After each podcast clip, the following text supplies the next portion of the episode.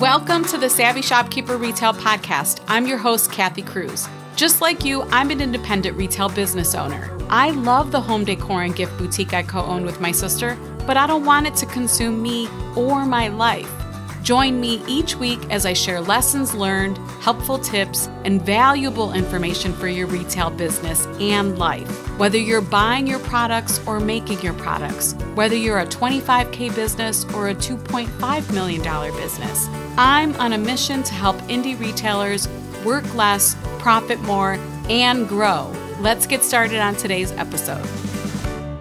Welcome to episode one forty-five of the Savvy Shopkeeper Retail Podcast. twelve Elements of a Great Cash Wrap. I'm your host, Kathy Cruz. So happy Thanksgiving, everyone. I know I am grateful for a lot this year, and I hope you are too. I hope you're taking the day to enjoy family, friends, loved ones, good food. I have no expectations that you will listen to this episode on Thanksgiving. I actually really hope you're disconnecting and having fun and relaxing with your loved ones, but maybe some of you will actually have extra time or appreciate something to listen to while you're getting that turkey prepped and making all the good, yummy food for today. If you wait to listen until after the craziness of the retail weekend ahead, I completely understand that too. Speaking of the weekend ahead, because there's a lot packed into it, Black Friday, Small Business Saturday, Cyber Monday, Giving Tuesday. But anyhow, with the weekend ahead, especially when you generate a lot of revenue in your store and you have a big weekend like Small Business Saturday can bring you, you may have a plan or goal to spend a little of your cash injection from this weekend or from the holiday season in general on a better, more efficient, effective cash wrap, also known as a checkout counter. So if you want to start planning, or if you want to find out a few ways to improve your existing cash wrap, or just have a really good thought-out plan for a new cash wrap, this is a really good episode for you. A cash wrap in its design is based on like part psychology, part efficiency, part compliance, part convenience, all of that stuff. It's all all these things kind of create the the ideal way to build your cash wrap. So here's a list of twelve things. I'm hoping that this episode is short and sweet so that you can get through it if you are listening on Thanksgiving. So number one, height. I'm going to share more on A D A compliance soon, but thirty-six inches seems to be the sweet spot for the height of a cash wrap. Our cash wrap is actually two-tiered. We have a lower counter at thirty-six inches and a higher counter. It's, again, two tiers, but the higher area is so that customers who are standing there, they can easily see our point of sale system screen when checking out, because if you have like a Square or even Light Speed, I feel like all of those systems that are iPad-based, Shopify, you turn the screen so that the customer can see it, or there's already a screen on the other side facing the customer where they can see details of their transaction. So if someone is standing, they can see it. But you're complying with A D A compliance, so if someone is in a wheelchair, you can take your point of sale system, you can take that iPad-based system and put it on the lower counter, and if they're in a wheelchair, they would be able to see that screen as well. So for us, either way it complies, standing or sitting. Number two is width. Most, I have to say, because I did a little bit of research of my own, most online articles mention having a cash wrap counter that's forty-eight to seventy-two inches in width. However, I have to add that I think ours is probably this width, and I would be happier with a ten in, or a ten foot counter, and that's one hundred twenty inches. I feel like the more counter space you have, the better.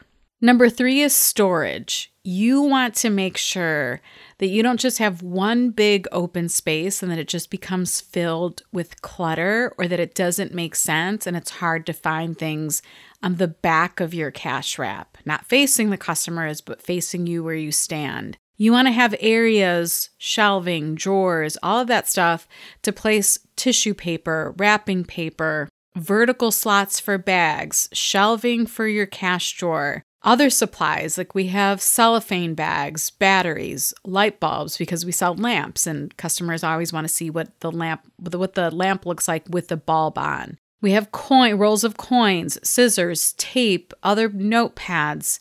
And we work really hard at de- keeping this decluttered or decluttering it even more once or twice a year. Now we have little bins and baskets for certain things. We have extra shelving on the back of the taller portion of our cash wrap so that we can keep everything really, really organized. Number four, surface space and shape. So for wrapping and bagging, or even for customers who want to set their purses or their bags down, you want to have enough surface space on the counter so that they can do this. And there are several options in terms of the shape of your cash wrap. Uh, you could do like a just a single line, single solid counter. You can have an L-shaped cash wrap, a U-shaped cash wrap. Uh, I would say the single or the L probably seems to be the most common. But you want to make sure that there's ample space on the counter to get everything done. You also want to make sure that you have ample space in your store if you go with something like a U-shaped cash wrap. Number five, impulse buys. What are the small products in your store that people might want to buy while checking out? So we're talking about keychains, maybe lip balms, um, chocolates, small sweet treats. I was recently at T J Maxx and I stopped in Old Navy too, and both of these stores really seem to have maximized their checkout line area, in particular, the checkout line area. So if you have space big enough for this, you could do it, but they have shelving, shorter shelving, wrapped all around where a line forms so that people can grab these impulse buys. And then they have more impulse buys on the counter. For most of us, independent retailers with smaller stores, you probably mostly do this at your counter, but if you have an area for a line, you might want to consider doing it too. But what can you put on there that people would quickly grab? For us, for sure, lip balm. Um, we also do cocoa bombs, sometimes chocolates, marshmallows, flavored marshmallows, handcrafted. So anything like that where people would be more inclined to kind of grab it while they're checking out if they notice it. Low-cost, high-margin products are ideal for this, but you could do a variety of things. You could put other things on there that maybe don't have high margins, but customers quickly grab it and buy it, and it seems to be a good seller when they're checking out. Number six, outlets with a charging station. The days of a manual cash register are gone. Well, for most independent retailers. Most of our point-of-sale systems require multiple devices. You have a credit card reader. You might have the stand where the iPad goes. You have the scanner. Who knows what else is on our counters? But you want to make sure that all of these devices can be charged without having to go to a different area of your store. So take into consideration, are there enough outlets around your cash wrap? Can you actually install some type of charging station into one of the shelves of the cash wrap? You also want to consider the aesthetic here, though. So where will the cords run? Will they be exposed? Do they pose a tripping hazard? And then how will they look to the customer? Ideally, you want to make sure that all of these cords and all of this these charging capabilities or areas are hidden and behind the cash wrap and not customer-facing. Number seven is placement. Where will you place the cash wrap in your store? Placement of the cash wrap is important not only from a functionality point of view, but because of the psychological reasons. The general observation says that as soon as the customer enters a retail store, they turn to the right and explore the store in anti-clockwise direction. Do I have proof of this? I don't. That's often what I read when I research this. But I genuinely believe it all depends on the shape and layout of your store. So it's hard for me to describe our store, but we recently expanded into the space next door. So it's two storefront units that are connected with an opening in the center wall. So the customer has to walk back and then go through the opening to go to the other side. They circle there and then they come back. So it's not a standard circle and it's not aisles like in a grocery store. Regardless, they have to walk back into our original side, the first side that they come into, to exit. So it made sense to have the cash wrap at the front by the entry exit door, but I genuinely think you need to take a good look at your floor layout, the type of store that you have, before you make this kind of decision instead of just going with what people traditionally say online. So for us, they've walked through the whole store before they hit the cash wrap to check out. And yeah, I do agree that it makes sense to have it kind of on the way out. That way you know for sure they've covered the whole entire store. They have everything they want. They've viewed it, everything in all the displays, and and then they check out. It's, you don't want them to be missing any parts of the store. Number eight, maybe you want to consider two-part units or even three-part units if you have enough. Two-part units seems seem to be the most popular. So it, it makes me laugh because I think like go big or go home. If you're going to do this, you want to make sure you have enough space for everything. So on two-part units, that's where one is the traditional cash wrap counter where you're facing the customer and they check out, but then you have a second part behind you. You'll see this a lot in gift shops, particularly gift shops where they offer gift wrapping, because then the person can turn around and do the gift wrapping at the counter, and then that counter has all of the space for the tissue, the wrap, the ribbon, all of that. Because if you think about it, if you're only working with five or six feet of space on your main cash wrap, and then you have some impulse buys, or maybe you don't, but is that enough space to really do all of that and provide that kind of service? So I love a good two-part unit for a cash wrap, but in our store, that wouldn't fit. It doesn't make sense in terms of the square footage that we have when we were initially getting our cash wrap built. But for some, it makes a lot of sense, and I highly recommend it if you have the space for it. I don't want you to create additional space with these two-part units, though, to clutter them. So be smart about the design with all of the shelving and drawers and storage so that it doesn't expose a lot of clutter to your customer, especially that back one that faces them. That one should be as clutter-free and look at it as aesthetically appealing as possible. Number nine, customer pickup area. So with so many of us embracing omnichannel retail and we're offering the buy online, pick up in store service, or even curbside service, we need to consider having an area to hold orders and shopping bags for customers who will be picking up. Now, does this technically have to be part of your cash wrap? No, but I think it needs to be taken into consideration.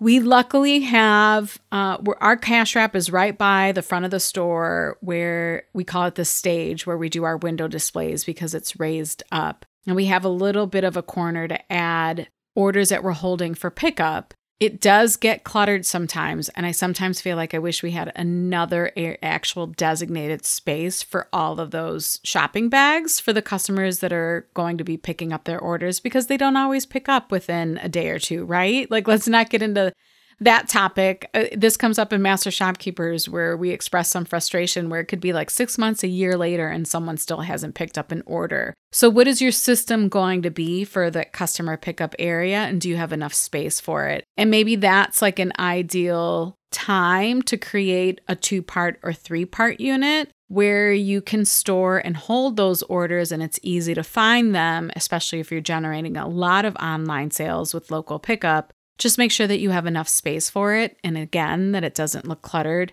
to your customers as you're storing these orders for pickup. Number ten is focal point. Make your cash wrap area a focal point. You know, you probably want to display your logo behind you, uh, maybe on the wall, or some type of signage, a decorative element. We have a decorative element behind us, but I could easily see getting a custom sign made of our logo so that it's behind us. Because how many times do customers come in and ask you, what's the name of your store? Like, what store am I in? If you don't have that displayed anywhere visually or, or high up on a wall for them to see it. So that's a great spot to put your logo is right behind you. Number eleven, A D A accommodations. You'll want to consider the Americans with Disabilities Act. This act actually requires you to provide certain minimum space to accommodate wheelchairs. I don't have a link immediately now that I'm looking at my notes for this episode. I don't have a link for the requirements for this, but we will try to find one and have it linked in the show notes. And then number twelve is safety and protection. One thing that I considered is the cash drawer. My sister considered it really because she she's the one that worked with my brother-in-law to design and get our new cash wrap done. Um, but you want to consider safety and protection. So our cash drawer actually is kind of hidden in an, an open shelving unit, but it faces us. It doesn't face the customer.